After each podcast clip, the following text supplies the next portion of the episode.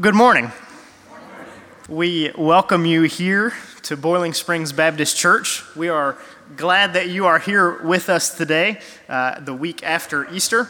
Uh, we are glad that you have chosen to worship with us. Myself and Clay Bryson and Trista Williams are going to open our service this morning with a call to worship. We gather in this place today to worship freely because of the love shown on a cross by our Redeemer, Jesus Christ. This is the power of the cross. Christ became sin for us, took the blame, bore the shame. We stand forgiven at the cross. Amidst life's constant and seemingly never ending distractions, we gather today to pause and give thanks to a selfless God who gave the life of Jesus for us, an often selfish people. This the power of the cross. Christ became sin for us, took the blame, bore the shame. We stand forgiven at the cross. On this week after Easter Sunday, we gather to boast, not about our accomplishments, nor our families' or friends' accomplishments, but today we boast about the life and ministry of Jesus Christ, which culminated with the ultimate act of love for each of us here today, around the world, and forevermore. This, the power of the cross, Son of God slain for us, what a love, what a cost. We stand forgiven at the cross. It is because of the message of the cross that we go. That we go to Shelby, that we go, well, let me start with Boiling Springs, that we go to Shelby that we go across our state, across our nation, and across our world. This morning, you're going to see a video, and after the video, we'll be singing our in gathering hymn, and you'll have an opportunity to give to home missions. You'll have a couple of different options to do that, and we encourage you to respond at that time. Boiling Springs Baptist has a long history in uh, placing great importance on missions. And it's because of the cross, it's because of what Christ has done in us and what Christ has done for the world that we give and that we also go. Father, we ask for your blessings this morning on the service and on this missions offering. We pray, Lord, that you would stir our hearts to both give and go in communicating and sharing with others the good news that's found in the cross of Jesus Christ. Amen. I was born and raised in an Afghan family in Afghanistan. Traditional, ordinary Afghan family. Every day I saw some Americans patrolling around our neighborhood. I was a kid, I'd already learned some basic words of English in school, so I gathered the nerves. I went up to the American soldiers and I said, Hey, how are you? That's how it all started. These guys were looking for a translator. I translated combat situations where the enemy was literally shooting and trying to kill us in front lines, and I was translating coordinations between the American soldiers and the Afghan soldiers. In the year of 2011 and 2012, most of the American soldiers were going to come back to America because their mission there was coming to an end, which meant for me, I didn't have protection anymore. I had to leave Afghanistan to run for safety. I left Afghanistan, went to Europe. After spending four years country hopping and knocking doors and trying to convince people that I was a good person. My American friends finally called me and said, Hey, you have to go to the US Embassy in Germany. They have your visa available for you. So they'd already put in an immigration packet for me to come to America. They said, You've saved our lives repeatedly. You've been wounded, protecting us. Now the day has come where we need to save you. I went to the embassy. They had to take one more year of doing appropriate security checks, and then I was allowed to travel to America. I came to America as a refugee. Volunteers through some of the civic organizations that are here greet me at the airport. They brought me to a house called the Welcome House. That's when I met Uncle Mark and Aunt Kim, some of the greatest people that I've ever came across in my entire life. The Welcome House made it possible for me to take a deep breath and start taking those very initial, basic, small steps towards a life worth living here in America. We as individuals will have our strong days, and we will have those days where just nothing is working out. But what we can do as individuals, and also as communities, families, as people, what we can do is help the guy out who's trying to get on his feet. I promise you, there is more good in this world than there is bad. And that's what keeps this world running. We as people have to remember that we are one and not desert those who are in need today. It could happen to us. Our in gathering hymn is number 269. We all are one in mission. There'll be some young women up here to receive your offering. If you would bring it forward at this time, your offering for home, home missions and CBF Global Missions.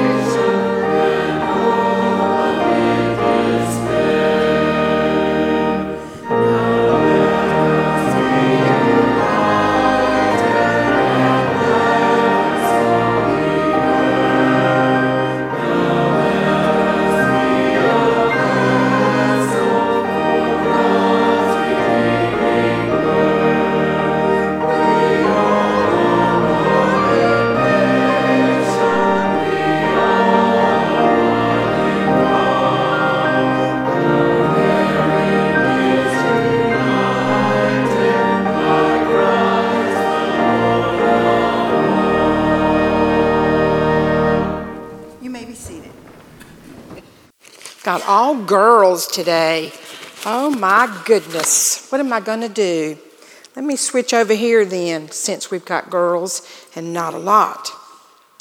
I have a candle this morning and it's burning really bright, isn't it? And if it was dark outside, it would be even brighter, wouldn't it? But do you know what this candle represents? This represents our heart and our love for Jesus. And how long does it stay bright? Forever. That's right. It stays bright forever. Our, our love for Jesus and Jesus' love for us stays bright forever and ever. But what happens to our light if we got up this morning and we told Mama we didn't make our bed when we were supposed to? Would our light go out? Would we have done something that God was not happy about? I think so. So if our light goes out, then what do we have to do to make the light come back on? Turn it back on. That's exactly right. Miss Ellen would just turn it back on. But what else might we do to get our light to come back on? The big girls know. Do we have to pray and ask God to forgive us, don't we? Yeah. Yes. So when Me and Daddy pray. You and Daddy pray, and you know that is awesome that you share that time with your daddy. He is teaching you how to do exactly what you're supposed to do, and that's pray. So once our light goes out, because we don't always do good things, we ask God to forgive us. And it says in 1 John 1 God is faithful and fair. If we tell him what we do wrong, he will always forgive us. He will never forgive everything wrong we have done unless we ask. He will make us pure and He will turn our light back on. And it will always burn. So, something simple as praying to God and asking Him to take care of us and to forgive us is all it takes to let your light shine so perfectly every day. Let's pray. Dear Lord, we thank you for these special children. We thank you for the light that shines with Rylan, with Lila, with Georgia. We thank you for the light that shines in their families and in their friends. The light that you have brought, Lord. Their faith, their belief as children that you will always be there for them. We thank you, Lord, for this absolutely beautiful Sunday and that we have a place to come to be together. Bless this church, this families. Thank you, Lord, for Jesus and the season that we have just celebrated. It's in His name. Amen. Before we pray together this morning, uh, we want to remember Jane Stroud. Uh, we continue to remember Jane in prayer following her lung transplant. Um, I heard this morning um, that her, her family really wants everyone to be in prayer for her kidneys. Um, they hope to take her off of dialysis tomorrow um, so that she can begin physical therapy. Um, but this is just a, a long road and a tough recovery for Jane. And so, as a church family, we want to continue to remember Jane in our prayers. Uh, coming up here this month, in just a few weeks, we have uh, an exciting opportunity in our church and in our community. We are going to be having community renewal services. Uh, our church combined with Green Bethel here in Boiling Springs, uh, April 15th through 18th. April 15th through 18th at 7 p.m. each evening. We will have these community renewal services. Sunday and Monday, the 15th and 16th, these services will take place at Green Bethel. And then on Tuesday and Wednesday evening, the 17th and 18th, uh, these services will take place here at our church. We hope that you will be able to come every night, uh, but we hope that you will come as often as you can, uh, April 15th through 18th. And so we as a church want to be in um, intentional prayer for uh, these services and that we would pray for ourselves, for Green Bethel, as we hope to have this time of renewal within our community of Boiling Springs. Let us go to the Lord in prayer together this morning. Our God, it is so often that we are filled with noise and sounds and the different distractions and troubles of the world that it is rare that we get silence. God, it is rare and hard to make the time and find the time that we would spend with you. And Lord, we pray that each of us in our hearts would be more intentional about our relationship and our walk with you each day. Lord, we pray this morning for Jane Stroud. She is a beloved member of our church and a beloved child of yours. And God, we pray for Jane's continued recovery. We pray for her continued strength. We pray for doctors and medical experts that you would give them the strength and the knowledge and the tools that they need to care for Jane and for Jane's family. Lord, we pray also for this community of Boiling Springs that here in just a few weeks, as we gather with Green Bethel, that you would truly be in the midst of our times together. We pray that these services would be meaningful, that they would have a clear purpose, and that that purpose would be to worship, to glorify, you and to build up your kingdom. Lord, you know the concerns and the requests that are hidden in our hearts this morning. There are many of us in this room, God, who struggle with insecurities, with physical ailments there are many of us in this room who struggle with very real and practical problems. God, there are many of us in this room who may feel alone, hurt, or even defeated. But God, we gather today as a community of believers and we rest assured following our Easter celebration that we do not have to be defeated.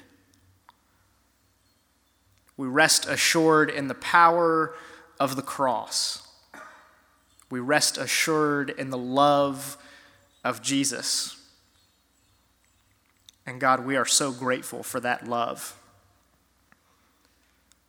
Lord, we pray that you would continue to bless this time of worship that we have together this morning.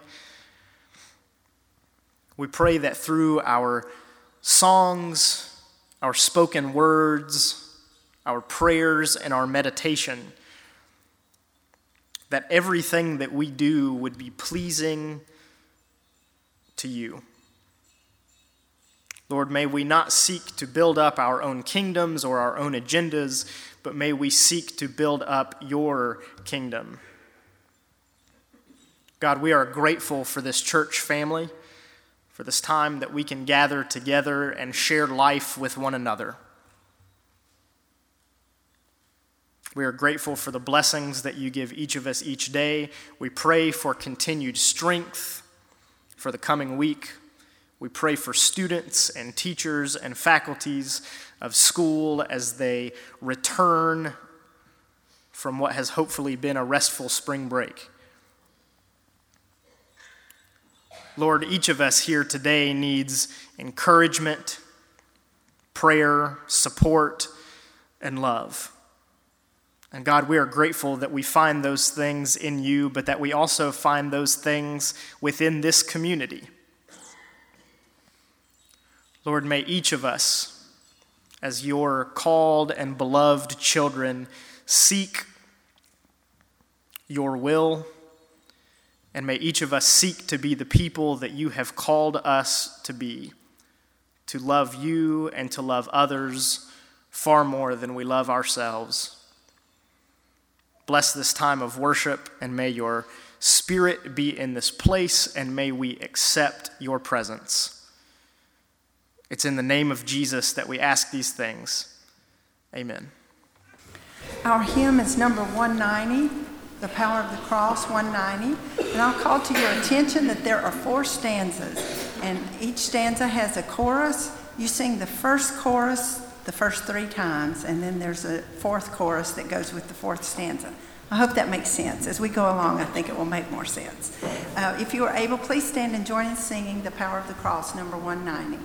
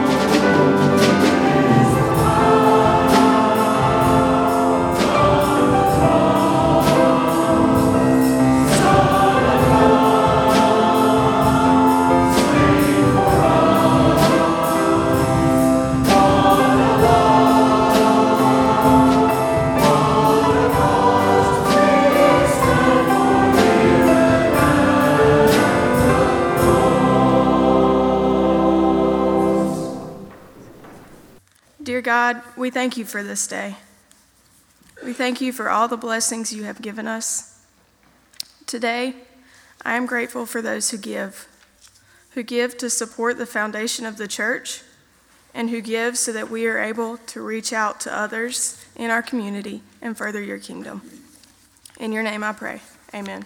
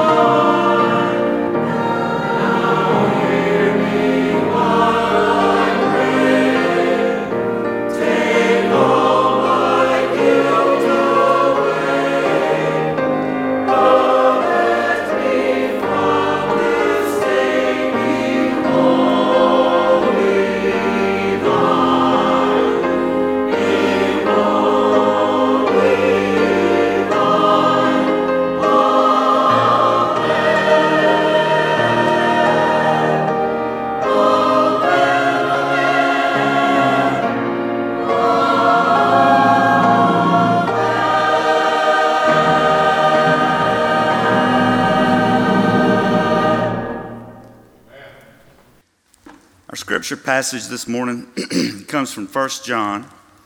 I'll be reading the first chapter and the first two verses of chapter 2. That which was from the beginning, which we have heard, which we have seen with our eyes, which we have looked upon and touched with our hands, concerning the word of life, the life was made manifest, and we saw it, and testified to it, and proclaimed to you the eternal life which was with the Father and was made manifest to us. That, that which we have seen and heard, we proclaim also to you, so that you may have fellowship with us. And our fellowship is with the Father and with his Son, Jesus Christ. And we are writing this that our joy may be complete. This is the message we have heard from him and proclaim to you that God is light, and in him is no darkness at all. If we say we have fellowship with him while we walk in darkness, we lie and do not live according to the truth. But if we walk in the light as he is in the light, we have fellowship with one another. And the blood of Jesus, his son, cleanses us from all sin. If we say we have no sin, we deceive ourselves, and the truth is not in us. If we confess our sins, he is faithful and just and will forgive our sins and cleanse us from all unrighteousness. If we say we have not sinned, we make him a liar, and his word is not in us. Chapter 2 My little children, I am writing this to you so that you may not sin. But if anyone does sin, we have an advocate with the Father, Jesus Christ the righteous.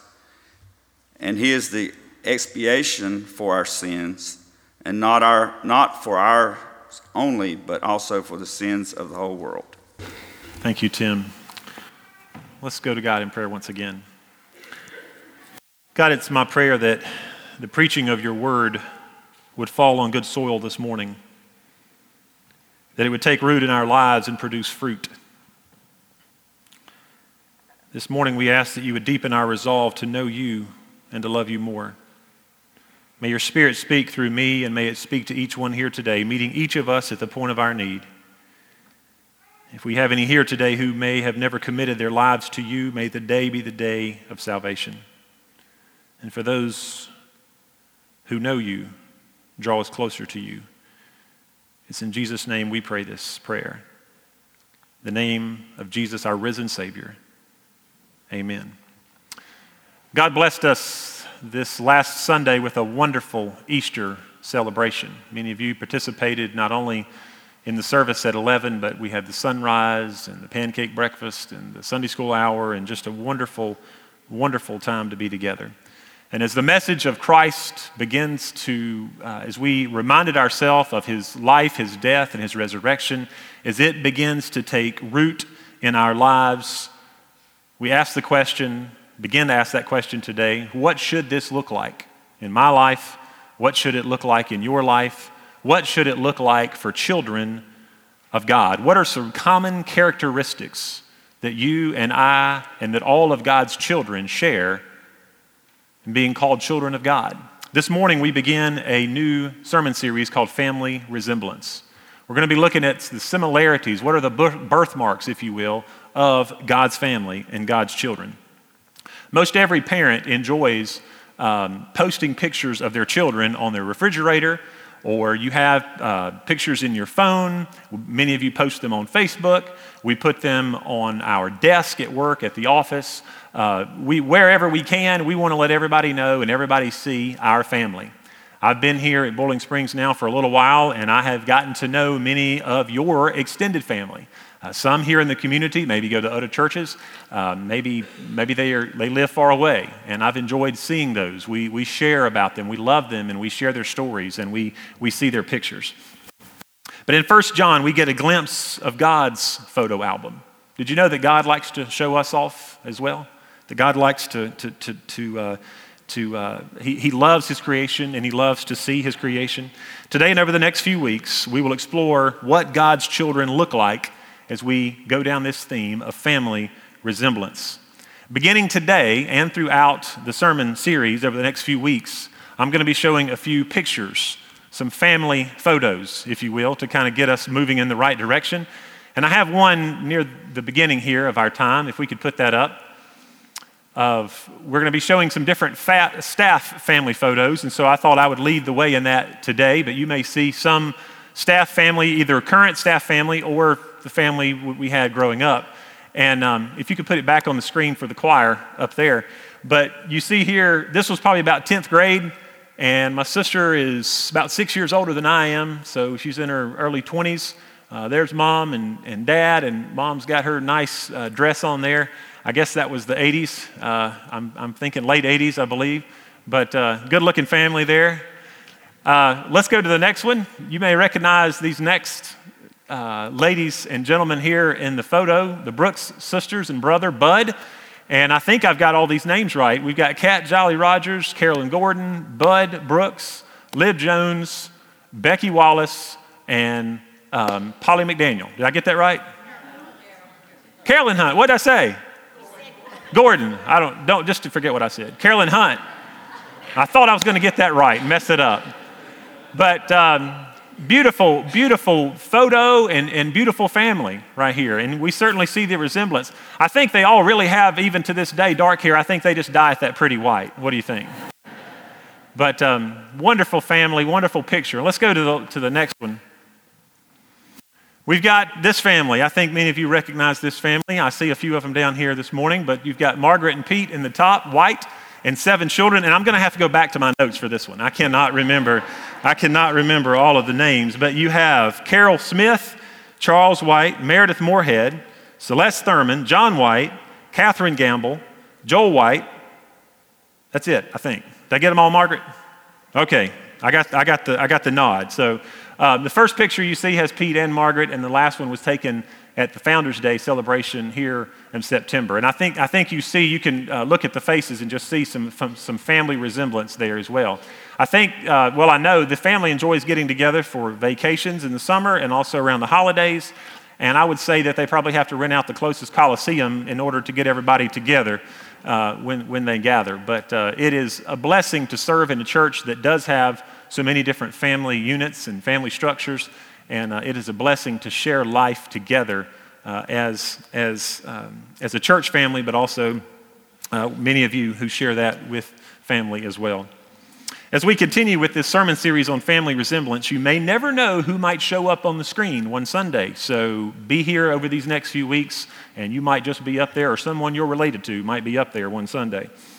Uh, I am currently bouncing around the idea of a church family photo. This is still just in the works. We've only begun talking about it, but uh, maybe near the end of this sermon series, possibly on Mother's Day, we might end the service a few minutes early, go grab the babies, come out front uh, under the columns, and let's do one of those old fashioned historical family, church family photos out front under the columns of the church. So you keep your uh, ears open for that, and if that we're able to work that out, uh, then we'll, we'll do that coming up here in just a few moments. In our scripture today, the Apostle John, often referred to as Jesus' beloved disciple, speaks to Christians in the family of God. And he says this multiple times in 1 John. And you'll hear him talk about things in relationship to father, to son, to family, to children. You'll hear these, these words throughout John's epistle. John wants his readers to know that they are all in God's family. And in 1 John, he mentions several characteristics of this new birth. But before we get into these characteristics and what God's children looks like, I think it's important today for us to set some background and for us to set the story for where we're going to be going over these next few weeks. Of Jesus' 12 disciples, we know that Jesus, I mean, that John, excuse me, was a part of the inner circle of three, some say four, of Peter, Andrew, James, and John. And of all those, we know the Gospel of John, and it places refers to John as the beloved disciple. James, again, was the brother of John. We met um, their father Zebedee last Sunday morning at 7, if you were here for the sunrise service, and got to know him a little bit better. Um, but he was a wealthy fisherman, and they come from a life of privilege. If you remember James and John, their mother Salome, uh, she was the one who went to Jesus and said, Will you grant that my sons may sit one on your right and one on your left as we go into the new kingdom? And um, they, she was uh, adamant about the fact that not only did her boys have privilege in this life, but she wanted them to have privilege in this new kingdom that Jesus was talking about as well. But John wrote five of the books that we know in the New Testament. He wrote the Gospel, which was written to unbelievers. And we know this through, through the wording that we see in the, in the Gospel. But in John 20, verse 31, he tells us why and who he was writing to. He says, These things I have written so that you may believe that Jesus is the Christ the Son of God, and that believing you may have life in His name. This is the best book in all of Scripture for the new believer, for the Christian, or the one who is wondering now, who is Jesus? We've heard this, we've heard that. Go to the Gospel of John. Just two weeks ago, someone was in my office who recommitted their life to Christ, who heard about him growing up, and who said, You know, I just didn't, everything didn't come together until just a few weeks ago. And they were talking to me in the office, and I just reminded them. I said, You know what? They were getting ready to go out of town for some time, and I said, You know what? Just start, go back to the Gospel of John and begin to read the Gospel of John and let the words uh, sink in. And uh, you'll have a greater understanding of who Christ is and why he came and what he's done for you and what he's done for me. But it's the most basic understanding of Jesus. Start with the Gospel of John. But John not only wrote the Gospel, but he also wrote three epistles where we are today 1 John, 2 John, 3 John, and then he wrote that book that uh, excites us and intrigues us and puzzles us, and it's a mysterious book at times, that wonderful book of Revelation. And uh, that could be argued as far as all of John's authorship uh, with that book. But uh, nevertheless, we are on 1 John today. The three epistles, 1st and 2nd and 3rd John, were written to believers. The gospel was written to unbelievers. These epistles were written to believers, but believers who were doubting their faith. Are you ever there?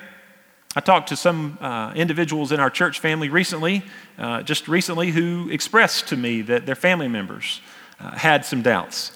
And we are reminded of, in, in thinking along those terms, this again written to believers, believers who were doubting their faith. John says in 1 John 5:13, these things sounds similar to the gospel, right? These things I have written. He says, These things I have written to you who believe in the name of the Son of God, that you may know that you have eternal life.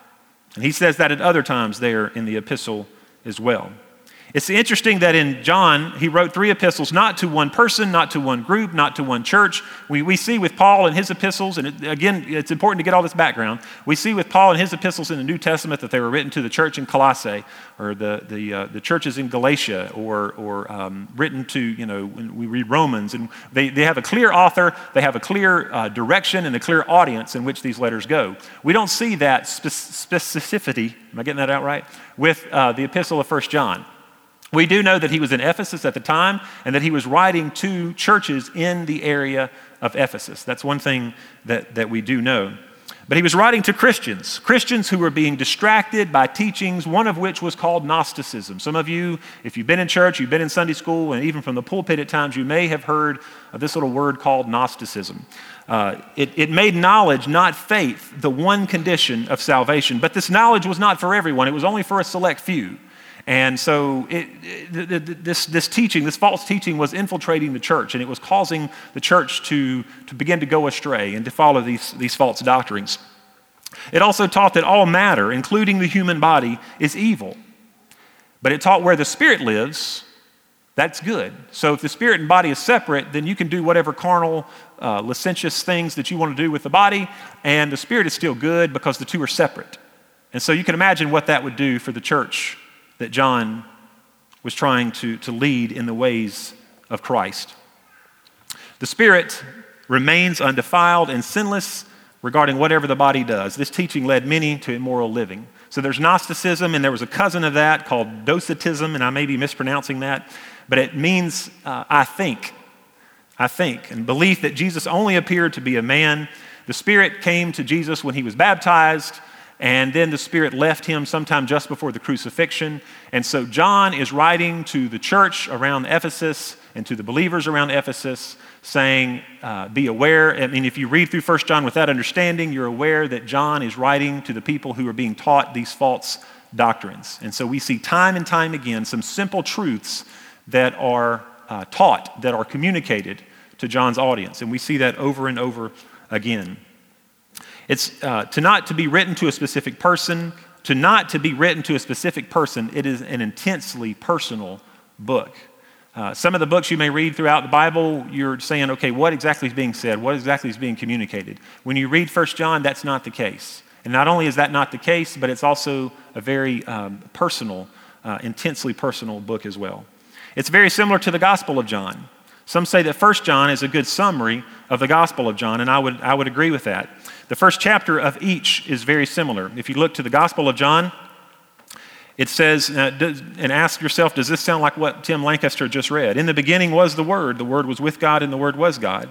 He was still in the beginning with God. All things came into being through him, and apart from him, nothing came into being that has come into being. In him was life, and that life was the light of men. We read that in 1 John chapter 1. The light shines in the darkness, and the darkness did not comprehend it. Words that Tim read there, if you go back and look at the beginning of 1 John as well. By this point, John writing 1 John, of, of him writing uh, 1 John, he is a seasoned, uh, he's a seasoned person, a seasoned man, a seasoned Christ follower at this point. Uh, he was an older man. He is a proven servant of God, and when he speaks, he does so with a wise fatherly counsel, one that we should listen to. Some of you know what that's like as we talk about family. And as you're around, uh, you can think of someone who, whoever it may be in your family. Maybe it's a grandmother or a grandfather, or maybe it was one that is not with us today. And they could have been one that loved to speak a lot, and, but nevertheless, you listened to what they had to say. But then at times, uh, especially in serious times when, when they don't speak and then all of a sudden they do speak, finally, after you've explained some transition or big event in your life, you almost lean in a little bit. What are they going to say? And you have that impression as John begins to write this epistle here. It's like, what is he saying? And we really need to listen. We really need to lean in to hear what it is that he has to tell us. So we know who is writing first, first John. It's the Apostle John, the beloved, the one who walked with and was very close to Jesus. To, and, and we know who to who they were believers who were doubting their faith that he was writing to. And we know why it was to confront false teaching. John gives his audience clear and fundamental teaching, some certainties about what children of God look like. Christians come in many different shapes and sizes. Some are tall, some are shorter, some are larger, some are smaller, some have different skin tones, some come from different countries, some speak different languages but yet some and some have different personalities and i could go on and on about that. But specifically what do we learn from these first few verses of 1 john about the characteristics of god's children? And just a few things that i want to mention. We'll be doing this each week. But first of all we see the importance of fellowship the importance of fellowship with god and with one another. These, these are not on the screen today. But in verse 3, it talks about uh, the word fellowship. Many of you have heard that word here at Boiling Springs before or in your studies, but the word koinonia. And it comes up in relationship uh, to God and to others, but it has this idea of partnership. It has this idea of participation with, this idea of communion. An example of this and lived out within family, when one goes against family values, there can also often be a break in fellowship. Some of you know what this is like. Some of you, maybe as a young child or even as a young adult, may have went against family values. And as a result of that, there may have been a break in fellowship.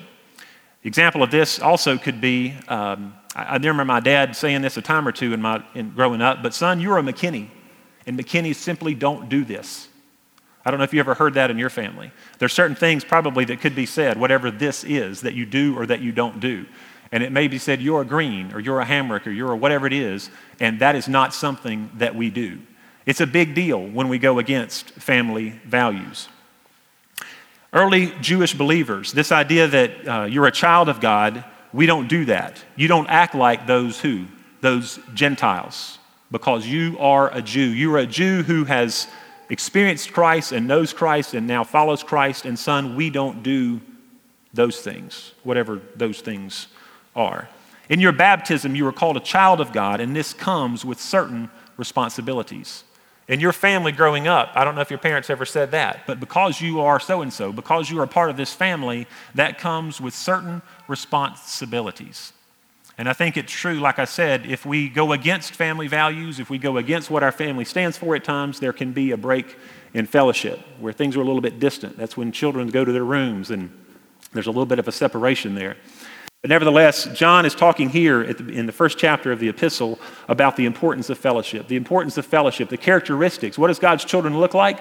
They have fellowship with one another. And not only do they have fellowship with one another, they have fellowship with me because of what I have done for them. The second thing is we see the importance that joy should have in the Christian's life.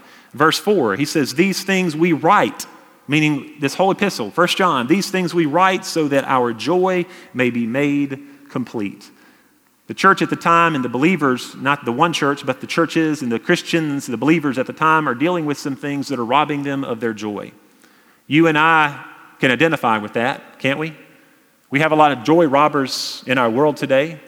Sometimes those joy robbers come into our homes through computers and internet and through TV. Sometimes they come in because of uh, influences that come into family members' uh, lives, and then those influences come into their lives and they come into our homes. And sometimes these things that are not of God rob us of the joy that God has for the believers and for His church. As Christians, we have a lot of joy robbers. But John reminds the church then and the church today that he writes so that our joy may be made complete. That should be a distinguishing characteristic of God's children joy. Joy is different than happiness. Happiness, you know, we go up and down, and we, but joy, even in the midst of sorrow, even in the midst of great pain and difficulty, we can experience the joy of what it is to know and follow God. The other characteristic we see is the importance of God's children being honest about themselves, about being honest about themselves. We see down in verses 8 and 9 if we say that we have no sin, we are deceiving ourselves, and the truth is not in us. But if we confess our sins, he is faithful and righteous to forgive us our sins and to cleanse us from all unrighteousness. A characteristic of God's children is that we're honest about ourselves. We know, and, and, and maybe you're willing at times to say, yeah, we know we're good at such and such, but at the same time, we say, you know what? I'm really weak in this area. I often fall short in this area. Being honest about ourselves is important, not only to who we are now, but to who we are becoming and where we are moving in our relationship with Christ. Admittance, and for those of you who know or who have had any addictions either in your own life or in the life of a family member, you know that admittance is the first step toward recovery. That's what we say, and that's what they say and teach in alcohol, Alcoholics Anonymous and, and other any kind of addiction is that we have to say, I have a problem, and this is controlling my life. Each of us, I hope, have had that time. If you've not, I'd love to talk with you about that today, where we have said, I am a sinner, and I am prone to sin. I'm not perfect, I'm not going to be perfect, but sin is present in my life. And as a result of that, God, I confess that I am not where I need to be with you and that I need the cleansing power and the atoning sacrifice of your Son in my life to make me one with you. And the next thing we see um, is the importance as, as we walk in His light, we experience a shared life with the rest of the family. As we walk in His light, we experience a shared life with the rest of the family. In verse 5, it says, This is the message that we have heard from him and announced to you that God is light, and in him there is no darkness at all. When one family member goes, does something against the will, the, the will of the others, it's, it's weird and it's strange and it causes a break in the relationship at times. And so, therefore, you used to have what some ex- my extended family would say a family conference. Do you guys, anybody use that term? I don't know. say we need to have a family conference. Whenever I heard that, I knew it was not a good thing. Uh, because that means somebody's done something or somebody's going in a direction that the family's not pleased with, and we've got to sit down and we've got to talk this thing out. But often, uh, uh, as we walk in His light, we experience a shared life with the rest of the family. When we're walking in God's path and His will and His purpose for our life, we begin to experience not only that joy, but that fellowship that He talks about here, being part of the family and um, the joys and the, the, all the things that come with that, the fellowship and the privileges of that. But when we think about similarities, we think about common characteristics that should be evident in all of God's children. There is one that is at the top of the list. One that we are not focusing on today, but will be over the next four weeks, hot and heavy, each and every Sunday. John uses the word love over 50 times in this short little epistle. If you go back to the Gospel of John, you can see the word love. You remember what he said? He says, A new command that I give you, that you what? That you love one another. You think of John 13 35, by this all men will know that you know me. Not by what news channel you watch, not by what uh, or house you own or all of these things or how you what you're involved in in the community, but you will know we will know that you are my disciples by our love for one another. Love is the MVP, if you will, of all the Christian virtues. First John, I mean 1 Corinthians 13, the passage that's read often at weddings. Love is patient, love is kind, it does not envy, it does not boast. And he goes on and on, and all these virtues are great, but love is supreme. Love is the distinguishing characteristic of God's children, one we will be looking at over these next few weeks. As John moved from being called, if you remember in the Gospel of John, he, they, he and his brother James were called at one point sons of thunder. Who they were was different than who they were when he wrote the Gospel of John and 1st, 2nd, and 3rd John. There was a change, there was a transformation that happened in John and in James, and we see that. We know that from what we read in Scripture. They moved from being called sons of thunder, which I think Jesus gave them that nickname, if I remember correctly, but to also to begin having the nickname, and many have given John the nickname, the apostle of love. We've seen a change and transformation take place in John's life. I ask you this morning, church, I ask you this morning if I could name out names individually of each of you. As a result of God's love for you through Jesus Christ, has that love brought about change in your life? Are you a different person today than you were five years ago, 10 years ago, 20 years ago because the love of God is growing and has taken root, has fallen on good soil in your life, and that looks different? If there's been a change there, there's something different than there was there many years ago. My hope is that each of us, as we move through this series over the next few weeks, can, uh, as we hear about these different characteristics of God's children, the one that we're going to focus on hot and heavy is the fact that as God's children, the, the distinguishing characteristic that should be evident in my life and in yours is love. Love for God and love for one another. And that's oftentimes not always an easy, clean uh, path to go. Sometimes it's messy. Sometimes we love people that look a lot different than us, that talk a lot different than us, that vote different from us, that have different values from us. But yet, if God's love is not messy, if it's not difficult, then I question if it's love at all. But when we really take God's message serious, this new command that He's given us to love one another, it changes us. It changes me. It has changed me. And it changes, I know, has changed you as well. Has God's love changed you this morning? Do you look different than you looked just last year or several years ago or earlier in life? Let's pray together.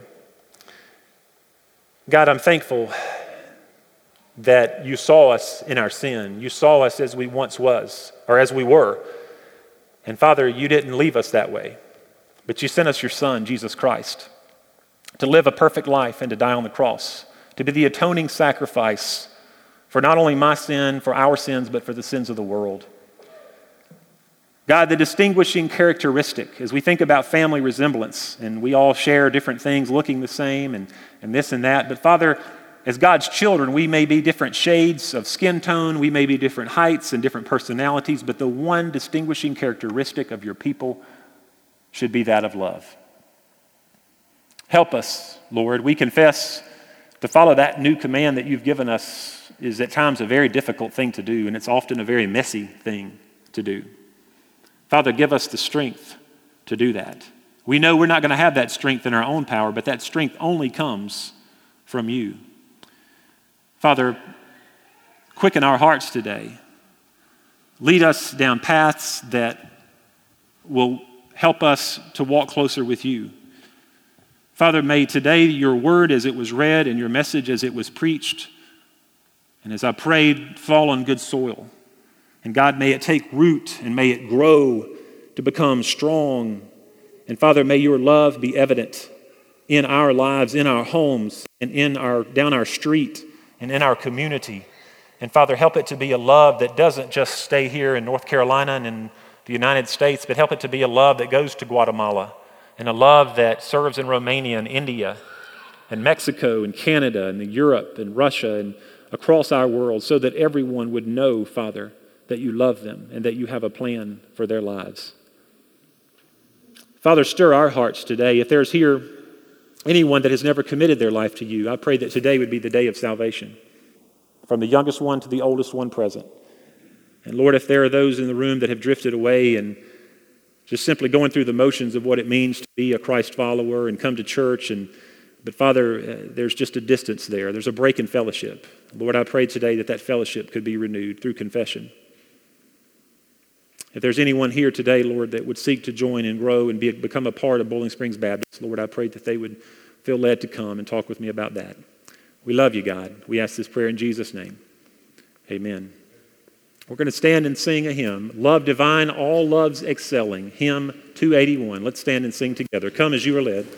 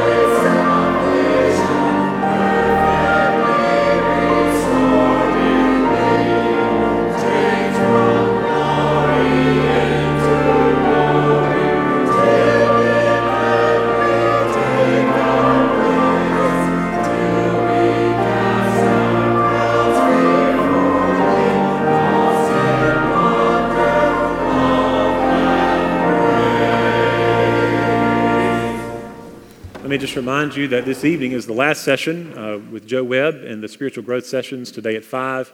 Uh, there are other activities, I think, play, taking place, meetings and things like that this afternoon and evening, and just be mindful if any of those apply to you. Uh, our Wednesday night schedule starts back, I believe, this week with meals, and is that right? Yes, yes, okay, I'm hearing yes. And so just be mindful of that. And uh, just be in prayer as well. There's a sign up sheet down here if you would like to pray for the renewal services. Um, this week, a sheet will be available, like a prayer guide, if you will, uh, so you can pray specifically for things related to that. But we have guests coming in, some from out of town, to be a part of these special services and just pray for our church and Green Bethel and just for our community. These, uh, would be challenging, but also a time of, of spiritual renewal uh, for God's church as well. Let's close in prayer. Father, we thank you for the love the great love that you have for us. Teach us how to love our neighbor as ourselves. Thank you for this time of worship today. We ask this prayer in Jesus' name. All of God's people said, Amen.